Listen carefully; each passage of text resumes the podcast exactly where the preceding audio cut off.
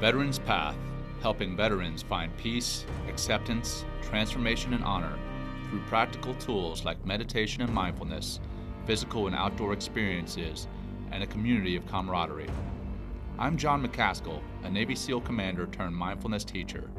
Here on the Veterans Path podcast, I interview veterans, athletes, corporate leaders, and many others who found peace through the practices of meditation and mindfulness breaking down the stigma of pursuing mental health and making it a priority, improving and saving lives.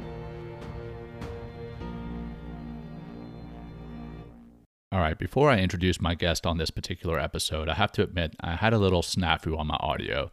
Please forgive me as I ended up recording all of my guests' comments and only some of mine, and a lot of mine got left out. So it may seem a little unnatural, but I'm hoping that I captured and uh, made most of it sound okay because there's a lot of great content here and uh, I de- definitely didn't want to waste my guest time by redoing this episode so again please forgive me i hope it's a, uh, an enjoyable episode and i hope that i salvage the meat and potatoes of the content for the for the show enjoy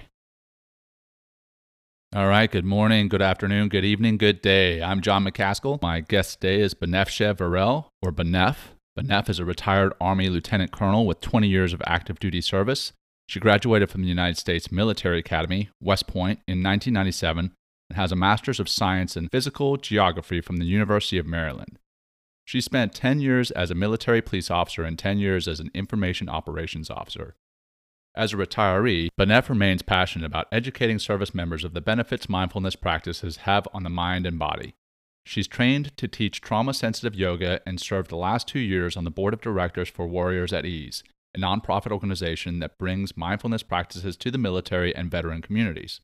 She's an IREST, or Integrative Restoration, meditation teacher and advocates to have mindfulness practices as part of a regular resiliency program that starts in basic training and continues throughout a service member's career.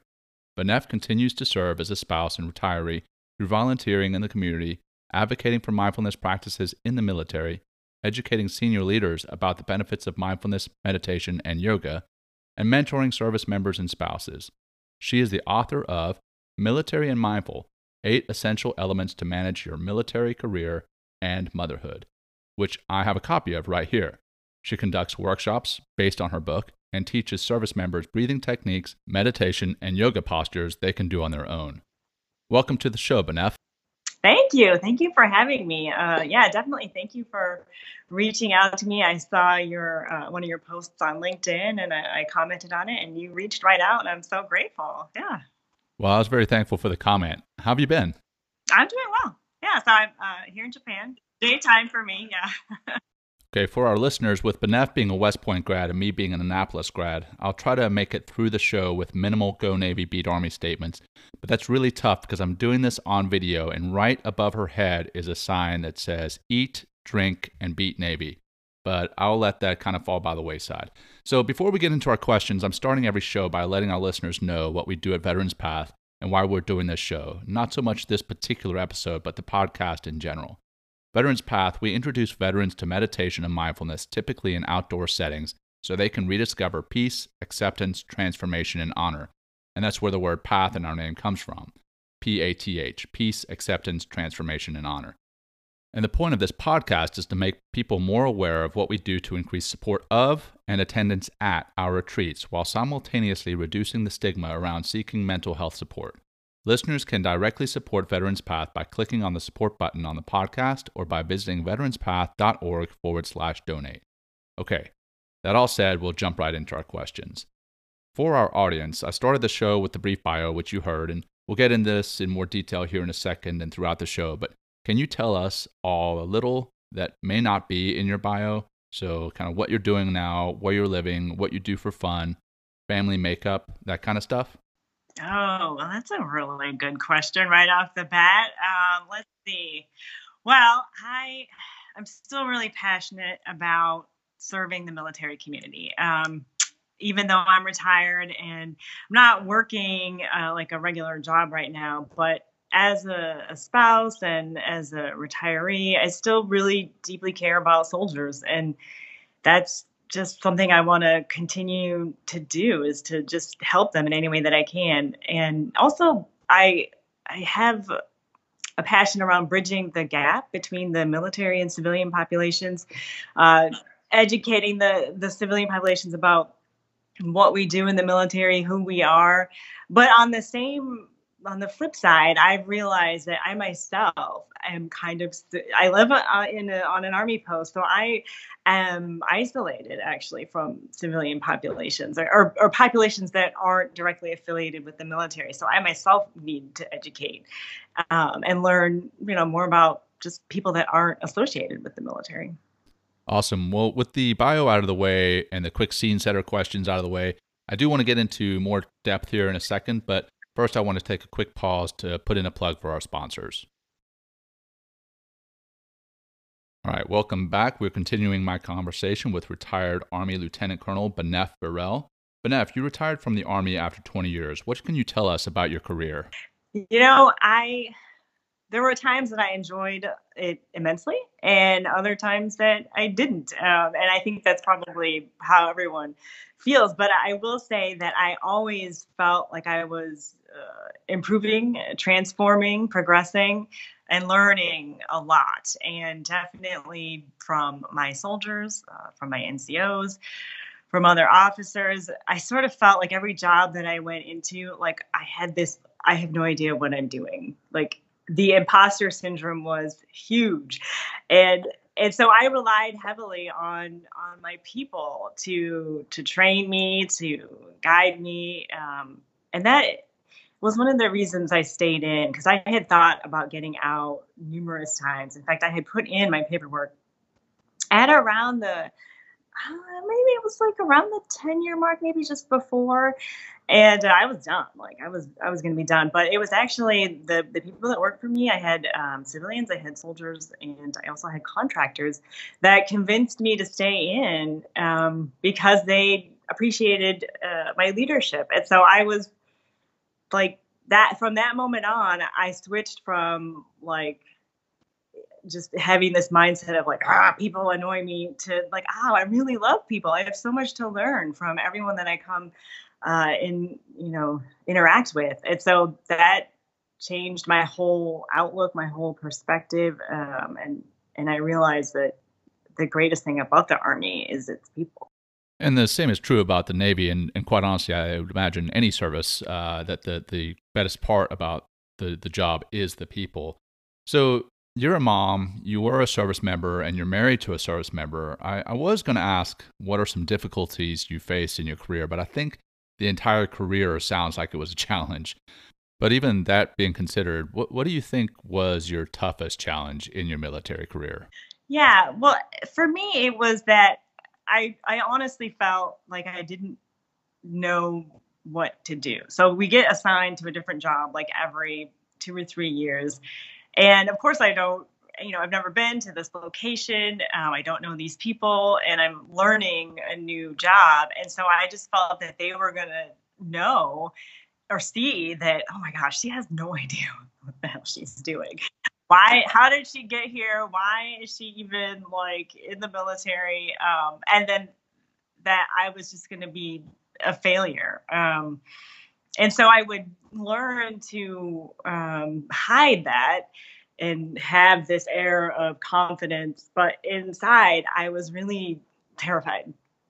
A lot of fear a lot of fear which i had to didn't always deal with um, I mean, I would say on my mindfulness journey, I, I learned how to deal with that uh, better, or just uh, learn to use fear as a tool rather than trying to, to run away from everything. But uh, yeah, real, and even it continued on like after uh, retirement. I mean, of course, I'm more aware of this now.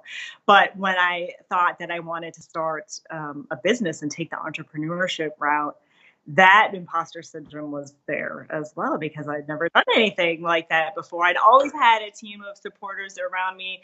Uh, the military is familiar, even though I was going to different places and different jobs. The just the structure is familiar. So here, uh, you know, as an entrepreneur, and I was trying to start a travel business, I was completely on my own, and that was scary. So just learning to deal with the fear um, anytime we move into a new phase in our lives is uh, is challenging. So that fear, that thought or feeling that you didn't belong or you didn't know what you were doing, um, how did you deal with that? Called imposter syndrome. How did you deal with that? Early in my career, um, probably like you know West Point, lieutenant, captain days, I I didn't do so well with it. I mean, I, I clearly did well at, at my job, but I, I it was internally tearing me up. I would say I put a lot of stress on myself to be perfect, um, and I had a lot of negative self talk. Uh, if if I didn't felt feel like I had made those uh, goals or what I, the bar that I had set for myself. I mean, even something as simple as uh, at the captain's career course, we had to play flag football or something. It was some sort of like, you know, and I put this pressure on myself to catch the ball. And when I dropped it, you know, I it was just of course I would drop it because I can't catch it. You know, I had like this immediate like negative spiral, and I went back to my room and I was crying over not catching this damn ball. Like, come on! And I would think about stuff like that, little stuff like that, for days, uh, just ruminating on it. So, and um, you know, that's not helpful and I didn't realize at the time that that was harmful to me. And I would have thoughts of, oh, you know, I suck. Um, I am, you know, terrible. I'm a failure. And so it, it wasn't until uh, West, I was teaching at West Point. So this was 2008. Um, and I was a major, I think, at this point. And I had my my son and then my daughter, and when I, I went to uh, the, my first ever yoga retreat and uh, in upstate New York, in Rhinebeck, New York, at, at, the Omega Institute. And so that was when I began to realize uh, that I had a choice and that I actually didn't have to be angry all the time. I didn't have to uh, to be mad at myself. Just learning that I, I had a choice to be compassionate. Uh, I had a choice to think differently. It, it's just sparked a little bit of curiosity, and that's that curiosity sort of that spiraled. But that was when, oh, okay. No, I mean it wasn't like instantaneously. I'm now uh, you know, compassionate with myself and this person that has all this self love. Like, no, it didn't happen overnight by any means. There was still many, many more years of growth and transformation. But it was like, okay, I have a choice. And I started to do more reading uh, about about yoga, about uh, meditation, about mindfulness practices, and then just starting to practice them, and, and then eventually going to the yoga teacher training in 2012, where that that was like huge. You know, I, I think it's funny. I think a lot of us have that that type A personality that that um, we beat ourselves up, we try to be perfect, and in doing that, we actually make ourselves less perfect, or or not less perfect, but uh, worse off, and uh, and we set ourselves up for failure, just like you mentioned in that in that ball game. Um, funny enough, uh, you know, I played adult kickball with with my wife, and my wife's a superstar athlete, and uh, and so is her sister, and they were both on this team, and uh, you know, I felt that when I was brought onto this kickball team because I was an officer in the military and because I was this big bad Navy SEAL, that I needed to perform to a level higher but higher than anybody else on the field, which was ridiculous because I hadn't played kickball or baseball even since I don't know I was like 12 or 13 years old, and uh, so it was uh, impossible for me to perform well. And then as soon as the ball was kicked my way or whatever, I had that negative self talk, just like you mentioned, and I beat myself up. But that carries on in in life much larger than you know the softball field or the or the uh, kickball field. And uh, I think it's great that you've gotten it under control uh, and and you've found a way to to handle it. Switching subjects really fast, I, I wanted to talk about how you dealt with being gone from your children and then juggling uh, being part of a dual military family and how you felt when you were stationed in different places at different times? I would say that initially I probably didn't deal with it all that well. Um, we, uh, the first time that I was really separated from my children was uh, when I went to the Information Operations Basic course at Fort Leavenworth, Kansas. So up until then, I my husband was the one that was away. He was he was at Fort Drum while I was at West Point. Um, and actually, when I was at grad school before West Point, he was at Fort Leavenworth going to I, going through ILE. So we were apart for about four and a half years. Well, my son was born during that time when he was at ILE and I was in grad school. Um, and then my daughter was born while I was at West Point. So they were both born essentially when we were apart. So a single parent geographically, and then trying to teach. Um, and again, imposter syndrome huge. trying to teach, feeling like I had to perform every day for the for the cadets. And then he deployed. So he was at Fort Drum. He deployed, and the 12 months turned into 15. Uh, so yeah, that that at that point, I felt like God had brought me to my knees because I was alone and uh, feeling like I wasn't doing well at work because I just didn't have the energy to put into class preparation. So I was like one question deep. Like if they asked me question two or three, I was like, I don't know. Please don't ask any questions. And then when I was at when I was at home, now I'm like stressed out because I haven't prepared for work. So constantly just like not present. I was either thinking about work or worrying about my kids. Um, and it was really, really really hard. And I had this mentality that I had to figure it out. Uh, I had to uh, get it done. Like I, you, you, know, I'm in the army. We just get it done. And so I didn't want to ask anyone for help because then that would mean that I couldn't do it on my own and that I was again a failure. And um, yeah, I mean, I was in this amazing community. Uh, the people at West Point, they're they're just they everyone was kind. I just didn't ask anyone for help, so I would be angry at them. Not that that was expecting them to help me, but just angry because they seemed so happy. Like everyone was happy. Their husbands weren't deployed, um, so they had all this great family time, and I was just sucking. And I mean, I just I could not physically go on anymore. Um, I was starting to get sick. Of course, my son would be sick every every week. Uh, the I call the uh, the what is it? The Child Development Center, the Center for Disease Circulation. Yeah, because he would be sick every Friday, and so now I'm like, I have to ask someone to help me because they're calling me. Uh, it's like right before I was supposed to teach class. Hey, your son is sick. You need to come and get him. I'm like, uh, can't. so I had to start asking for help. Um, there just wasn't any way to to do it otherwise. And that's when I my boss, she was like kind, you know, and, and she was like, You need help. Um, you know, talked about au pairs or nannies, and so I ended up getting an au pair. And so slowly, I I began to learn that um, I can't do it. I can't do it by myself. I, have to get over my uh, pride and and start asking people for help. And and that it became easier the, the more I did it and, and realized that people actually do want to help. I mean, the worst they could say is no, but they probably won't. They'll probably say, if I if I can't if they say no, then they'll offer or they'll know someone who can help or another solution. And it just wasn't it was scary to ask for help. Like, why is that scary? I know it was. I had to get a fear again, that fear that, you know, that was gonna look they were going to look at me like a burden. But you obviously weren't a burden. And eventually you found some help. And this help came in the form of a retreat. Did somebody tell you about this retreat? Uh, no, I don't know how I found out about that retreat. That is such a good question. I because I've been and I couldn't even in the book like I was like I don't know how I found out about that to and that it was that close and it was easy.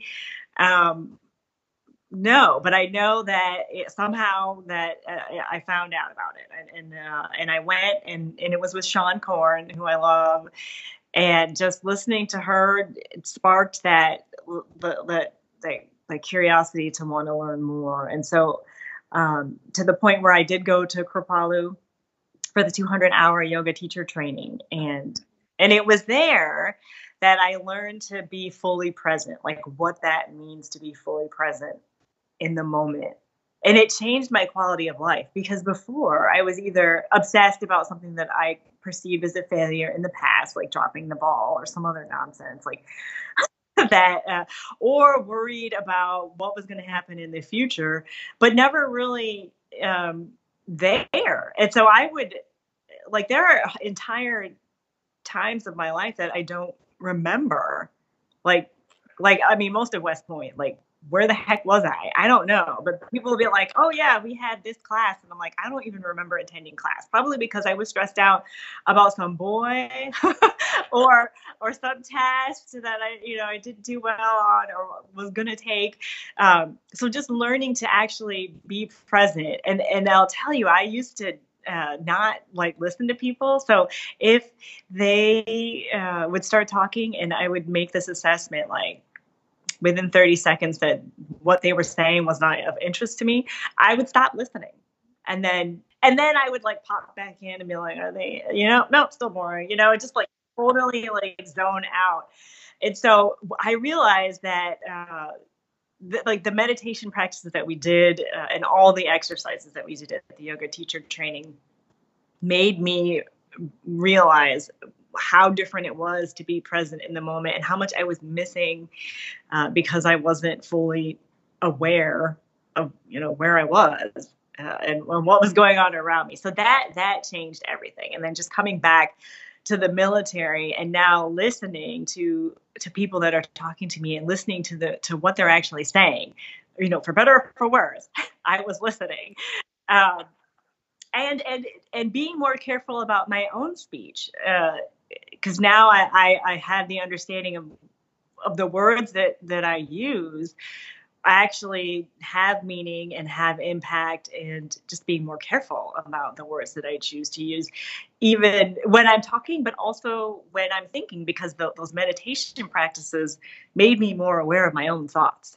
Because before I felt I, I, I have no idea. I mean, I we the, the thoughts just go and they could take me to this downward spiral in 20 seconds or less and i would be there for hours and now i i was meditating this morning and i I was feeling, mm, you know, just kind of blah. And I, I started to go down. I, I felt myself starting thinking, like, oh, you suck. And I'm like, no, stop, stop, stop. You know, I just say that in my head and I get back to the breath. So I'm just much more aware of it. It's not like I don't have thoughts like that. But now I'm aware of it and it's, it, I stop it now, you know, immediately. And that's the difference with these mindfulness practices. I, I'm definitely um, aware of my triggers. so I could, uh, because I, I'm just aware of like my body, like I, oh, my temperature is rising. I'm starting to tense up, like I'm getting irritated with my daughter or with my son, you know. And my husband he cues up on it now too, because sometimes I still don't want to ask for help. Like, please help me with the dishes, you know. Like everyone's sitting watching, uh, you know, on their iPads, and I'm like, there's a kitchen full of dishes. Somebody help me, you know. But I, they can't read minds you know, and, and so I'm getting angry because no one's helping me, and I'm like, dishes, like clearly they must hear me in here, and then I realized this. I'm like, oh, I need to, I need to ask because they don't know, and and I noticed. So also after retirement, um, I did struggle with uh, the loss of the uniform, just loss of in the military and a lot of people deal with it they didn't tell me that was going to happen like in the transition assistance program.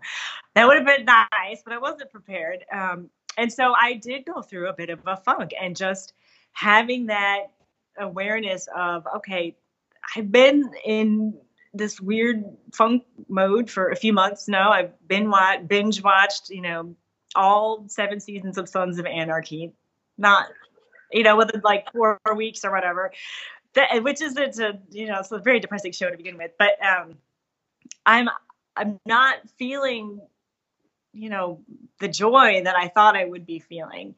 And, and so just having that awareness um, helped me to realize that I, I, could reach out for help. And in fact, my one of my dad's colleagues uh, or someone that he knew was uh, she was recertifying her coaching degree and asked if I wanted some free coaching. And I was like yes yes please. I, I need this. Please help me. And so I was able to get help that way. Um, and then once we got to Japan I noticed that I was bored. And I because uh, I just you know I mean I was volunteering but um, that I just I felt like I didn't have enough to do. Maybe I was just so used to being busy, and so but I enjoyed having the freedom. So uh, maybe you know I didn't realize I was bored. Maybe I just enjoyed having freedom, and I was like, I'll just have a drink because I can. It's noon and I don't have anywhere to go. And so I noticed I started drinking more and earlier in the day. And I, I, I would see the, it's like outside of myself, I was aware of these thoughts like, you know, these like two gin and tonics just aren't doing it anymore. Like, should I add more gin? You know, like, like, or maybe, uh, you know, just have more. Like these are thoughts that I, and I'm aware that this is happening. And I was like, like okay, no. After uh, I think I uh, some friends and I had each had a bottle of wine. So we went through, each of us had our own bottle of wine one night. And I woke up hung over. My friend had her car was still parked behind me, and I had to get my daughter to the bus for softball. And, and it's a carport, and so I'm like, oh my gosh, how am I going to get out and I had to move everything out of the carport and do like this 75 point like turn.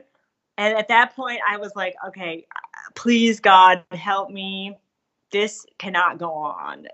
I, I recognized that, you know, that I had a problem. And um, I started the one year no beer and I just got control of it. And, but, but I, you know, it was, I was bored. I don't have anything to do so I might as well drink. I mean, like, you know, just but the aware I think the meditation and just being aware that that alcohol, I was thinking more about it, like excited about the the the types of liquor that were available and like what was I gonna drink tonight?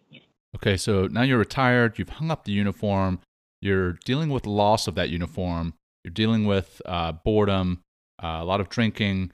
Um, you had the skills of meditation at what point did you think, okay, you know what, I need to start using these skills that I've been taught? Yeah, it, it was tough because I would I, honestly, I don't, meditation as a daily practice didn't happen until 2017 because I, I could not, first, for a while, I didn't get it. Uh, I thought I had to be doing something. and I'm like, nothing's happening. I'm just sitting here. Uh, and so, unless someone you know was leading us through a meditation at like a yoga class or something i wouldn't just sit in silence like no that's I can't do that.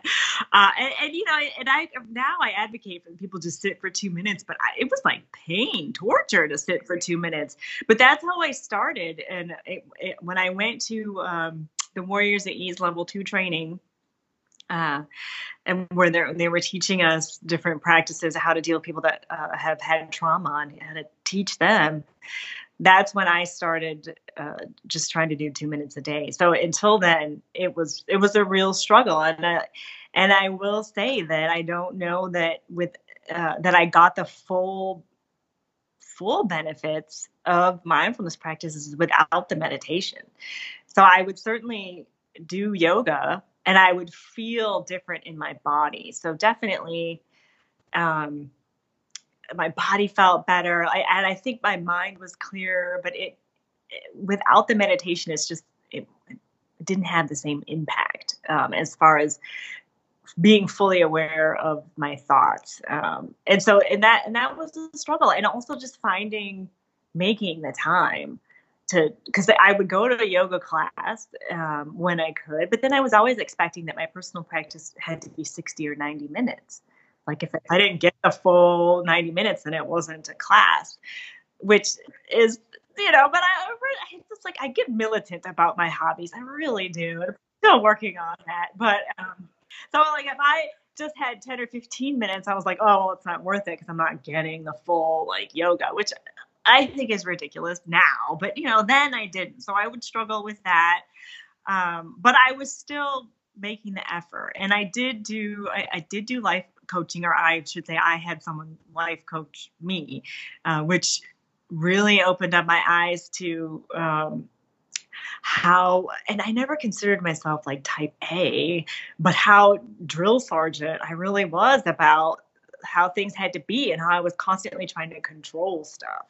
So that helped me to release control. Uh, there are things that I, many, many things that I can't control. Um, and to just let it go and, and allow more of, um, like going like like I'm a, like I'm going down a river and I'm just sort of steering, but the river is guiding me. Uh, this river of life is guiding me, and I, I, course correct, but I'm not like trying to paddle upstream, basically, which means I'm not getting anywhere. uh, and so that was uh, just a little. I, I, picked up different tools and skills uh, throughout that that gosh the 10 year 12 year period. And i had thought I, I, after well the reason i wrote the book was i was going to write a book on mindful travel travel for um, i have a book for my travel business. Uh, and uh, when I, I sat down and did a meditation like before writing the book i realized oh, okay this isn't going to have anything to do with travel at all. And um, I I wish that I had had somebody that could have sat me down and just guided me and mentored me and be, like look you, you don't have to you don't have to struggle constantly continuously. Uh, here are some things that might make it easier or, or might help you in, how you deal with everyday stress. Um, stresses of just having kids stresses of working, um, stresses of going on a deployment. Yeah. Yeah. So getting back to the negative self talk and the imposter syndrome, how have the practices of mindfulness and meditation helped with that aspect of your life? I, I it's there.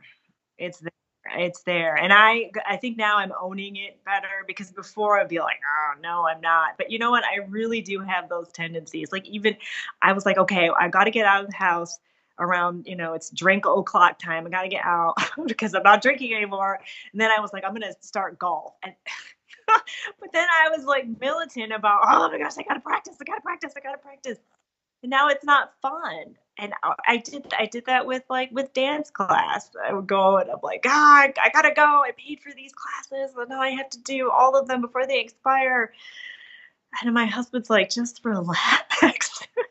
So it is still there. It's something I um, I do struggle with, even with my volunteering. It becomes it's like I think he's like I think it's the lieutenant colonel or just the the military Oh yeah, totally. I mean, it's instilled in you, right? Uh, I mean, it's and it's tough to tough to overcome, but um, I think that you're on the right path, and you've got a lot going on that is centered on stuff that is going to help you. And and that that being said, um, Warriors at Ease, can you tell us how you got involved with Warriors at Ease, and and for the listeners, uh, what Warriors at Ease is? Yeah. So, uh, well, first of all, my my uh, my classmate um, Susan Alden. She was the executive director of, of Warriors at Ease, the previous one, um, and so she was the one that that told me about that and, and, asked if I would be willing to to be on the board or interview to be on the on the board of directors. And so uh, this organization, they they they train yoga instructors to work with military populations, to work with people um, that have post traumatic stress, that might have traumatic traumatic brain injuries or that are missing limbs, uh, so adaptive yoga. So th- these populations, the wording that you use has got to be very specific.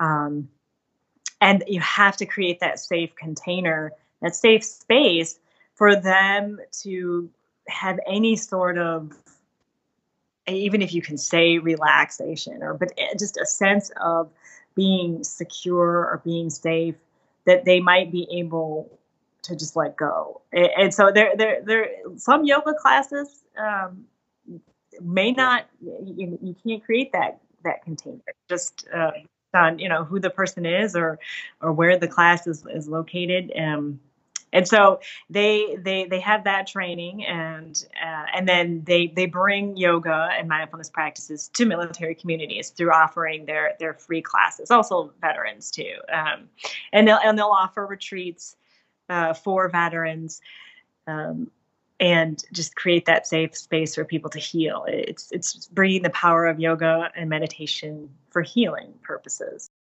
So, uh, with Veterans Path, I mean, we do a lot of the same as far as with mindfulness. What is the typical reaction when you tell people what you do with Warriors at Ease and with mindfulness? It's positive, actually. Uh, uh, people, I, I, think, because it's not as um, elusive as maybe it used to be. I, I do feel like it's um, I don't want to say mainstream. I don't know that's 100% mainstream in the military, but because the VA uses these practices as um, uh, alternative, complementary, and alternative care, I think that um, it's just there's more awareness now. I in the active duty side, um, it does really depend on the commander. So if the if the commander uh, has had experience with these particular practices, then that person uh, may be more, um, eh, you know, excited to try them or to bring them into their unit. Uh, so there's like pockets of of mindfulness I find uh, all over, but it's not uh, ubiquitous yet.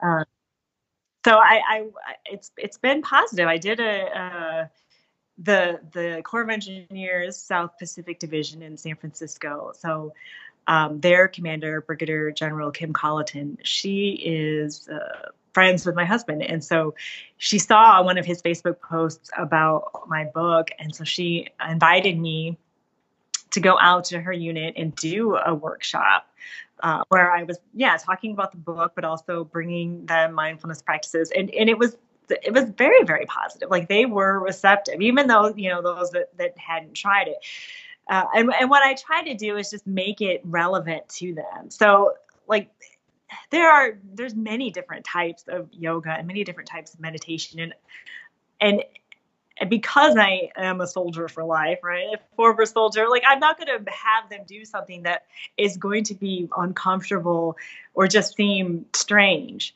Like when I went to the yoga teacher training, and I love Kripalu, but we did some strange things there, like things that I thought were strange. Uh, being coming from a military background, I was like, I will never tell them that we did this. They're gonna be like, "What?" I mean, and I understand why we were doing stuff, you know. And it is, and I was ready to be open and to receive, uh, you know, just different experiences. But you know, like no, if I'm trying to get someone to breathe for two minutes, I'm not going to make it uncomfortable for them. Uh, I want it to be inviting. And so uh, I, I, do, I take out any language that uh, may not uh, just be something that be natural for them. So I, I don't use the Sanskrit. Um, or I, and I don't chant when I when I'm teaching. Um, yeah, so it's just a very like uh, secular class, but also informative because I, I, if I want them to try it on their own or inspire them to try it on their own, then I've got to make it accessible. And, and having them be like, no, you must meditate for 15 minutes. No, like if someone's just starting, that's not an, that's not realistic. Got to start small, and I think you know that's the that is a common misperception for people that they think they have to jump right into you know 45 minute meditations. As far as uh, what i mentioned in your bio you're being an advocate to have mindfulness practices as part of a regular resiliency program that starts in basic training and then continues throughout service. Uh, what are you doing to make that happen and how can listeners help? Yeah well and, and i'm just it just educating people. So like I, I would love to have this like grand campaign planned, um, and and I've always thought like how if I if I was you know 18 to 25 year old uh, service member, like what would inspire me to want to try to meditate? Because it, it, seems like a lot of times the way that um, the military or or VA organizations approach meditation is this it's very serious and you had to have had trauma and you're going to be healed and it just it it's kind of a downer. There's got to be a way to make this fun. It doesn't have to be serious. Like if I you know, a 20 year old male and I'm not deployed and I haven't had what people might consider trauma, like why are you, why do I need to meditate? Fine. But there, and so I, I am trying to. I've been struggling with that. Um, and I, I, I had had this crazy idea that I was like, well, what if I got like Ryan Reynolds to like do this mindfulness project. Like people would watch him because he's funny. You know, he could make it entertaining. Like you could imagine like him, his voiceover as he's meditating. But then maybe someone would watch that and be like, oh, maybe it doesn't, it doesn't have to be so serious. Maybe I'll just sit and observe my thoughts for two minutes. And so just by uh, inspiring people to try the, the two minutes of breathing, which isn't a long time and then just educating you know those that i come into contact with so whether it's senior leaders here um, at zama or the spouses here at zama like i i've given a couple um, of talks uh, and just telling people my own personal stories about how I'll, I'll, you know, notice my thoughts spiraling out of control over something silly, uh, I think does does help. And just trying not to make it so serious. I don't want you know people to think that oh she's this like meditator. you know, it's it's it's it's not like we don't have to take ourselves so seriously when it comes to just breathing. Um, and I I just it's just getting the word out. That's you know what I find to be um, just having these conversations. That's how people can help. It's it's have the conversation, and it doesn't have to be in like this grand or this big, uh, you know, big setting. Um, it would be great if I could talk to Ryan Reynolds about this project. But well, well, maybe he's listening to the show, right? I will continue to try to just you know talk to the people that are around me. Uh, I don't do a whole lot on social media. I find that when I get in that space, that I get there's like eh, like I don't know if it's like it just ah, I can't it's I get into the, what I call the three C's. I'm either trying to compare myself to someone, I'm competing, I'm trying to control. so so for me the the social media is tough, but uh, but I mean I love interacting with people like like you like this or one on one and and just talking, just having that, conversation. Sure, I mean that's actually one of the reasons I love doing podcasts. I mean I, I enjoy social media too, but you're right, you can totally get wrapped up in those three C's. But yeah, talking one on one or corresponding via message one on one, you definitely get a lot more connected that way. Um, going back to your book, um, how did you decide you were going to write a book, and what can you tell us about the book? The the book, um, yeah, that was I was inspired to write that because I I was like I I wish I had had that. I didn't, and if I can help someone, one person eh, with my story and with the things that I've learned, then it's worth it. Uh, and you know, yeah. So now it's out there. It was just like getting uh, just getting the message out. Like I felt, and I do feel that this is part of my divine assignment to bring this type of uh, this message, this, this this material to to people that I care so much about, like the the suicide rates that that keep going up is it breaks it, it's it's it's disheartening. And uh, you know if they i don't know i mean i don't have you know I, don't have research but if how do i know? If i give them these these tools and these skills and basic training and, and they they have that and they have the awareness and they, they start using them daily you know could it prevent something like that? It, i don't know. It, it's not going to hurt. Uh, that actually uh, brings up a question for me. Have you ever heard from anyone who knew nothing about mindfulness and then picking up your book became a practitioner? There have been people that have uh, they've come up to me and they're like, "Wow, like I, I, I read well." So one woman, she was um, she was listening to the audio version, which is not me, by the way, but the woman still does a really good job. And, and she said she started crying within like the first minute of the book and and people have, have come up and and they've said wow you know asking for help like i never would have yeah i need to do that like i think it just sort of triggers people maybe just to start slowing down a bit. Um and I, and and the the when i did that um that workshop one of the soldiers came up to me and gave me a big hug and he was like thank you so much just for sharing your story of struggle because at that moment he was going through something uh, a depression or something and he just it was he needed to hear that someone else had been there and had gone through it. And so i i haven't had anyone directly say that they that you know they read the book and then they started trying the breathing but i just from those interactions and, and the ones that I, I have that where people come up and and just talk about a tidbit in the book that um, that spoke to them, I have to think that it is it is helping some people or inspiring someone to just sit down and, and try to, to do a breathing exercise for two minutes. Well, if it's if it's inspired one person, then it was worth it. And you know, if that has changed one person's life, it was worth it. We're coming to the end of our show here, Banef. What else would you like our audience to know, or what have we not discussed that you would like to make sure we cover? Uh, I just, I, you know, just just try it. That's what I, I'll just say. Just try the two minutes of breathing. Eh, you know, I, I love the Insight Timer app because I can set two minutes um, and and and then it, it's done. You know, it, it it, it really can two minutes of deep breathing really can make a difference. And it doesn't have to be so serious. Like that's that's the one thing. I just it's meditation is not hippie. It doesn't have to be serious. It's just building a relationship with yourself. Um and that's yeah it's you know that that's the one of the most important relationships you know if you're spiritual with god and you know, or your um, higher power, and then of course with yourself. So it's like, yeah, just try. Well, there you go. Simple enough. Just try. So, if people wanted to reach out to you, Banef, what's the best way for them to contact you?